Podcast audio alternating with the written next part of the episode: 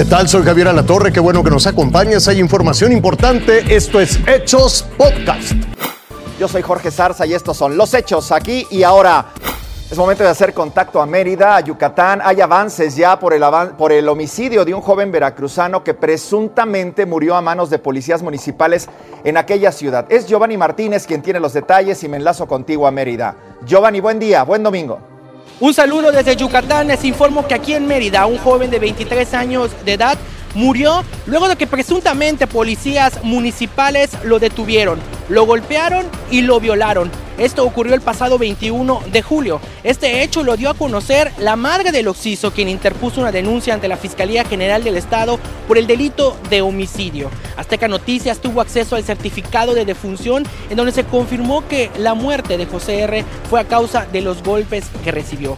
Además, autoridades estatales confirmaron que ya hay cuatro personas detenidas por su presunta participación en este hecho y quienes sí formaban parte de la corporación policíaca de esta ciudad capital. Además, este fin de semana se le dio el último adiós a este joven en un servicio funerario en el que solo acudió la mamá y uno de sus hermanos mientras se terminan los trámites para trasladar el cuerpo de este joven quien era originario del estado de Veracruz.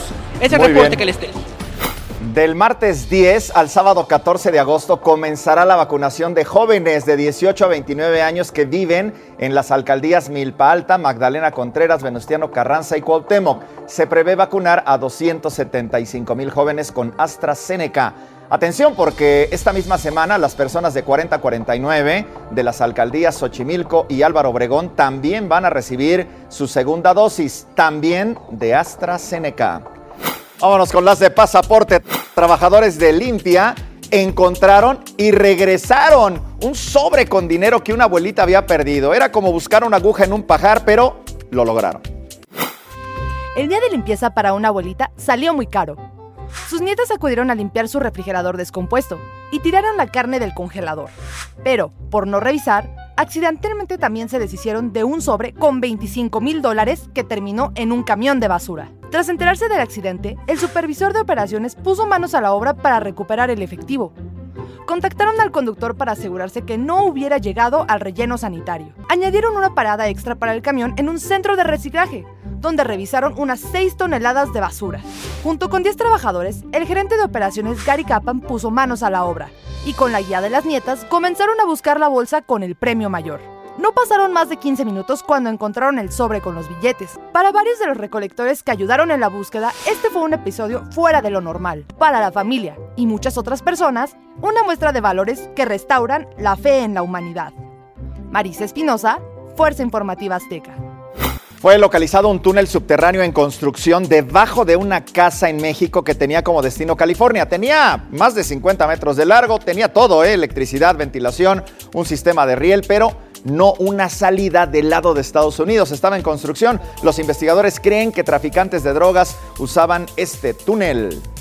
El incendio Dixie, el tercero más grande en la historia de California, todavía causa estragos. Son ocho personas las que desaparecieron en sus inmediaciones, mientras que el fuego ha consumido ya más de 180 mil hectáreas, así como 184 edificios de un pueblo minero. Las autoridades han controlado por ahora 35% de este incendio y esperan que el clima favorable les ayude a apagar las llamas.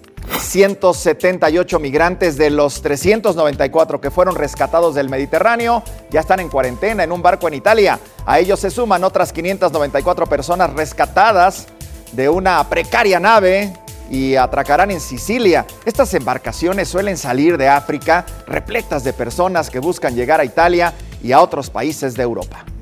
Tome nota, la Comisión Reguladora de Energía ha publicado los precios máximos al gas LP que regresan del 8 al 14 de agosto. Por ejemplo, en la Ciudad de México se registra un incremento, ya que el precio por kilogramo pasó de 21 pesos con 32 a 21 con 78. Mientras tanto, el litro en tanques estacionarios subirá de 11,52 a 11,76.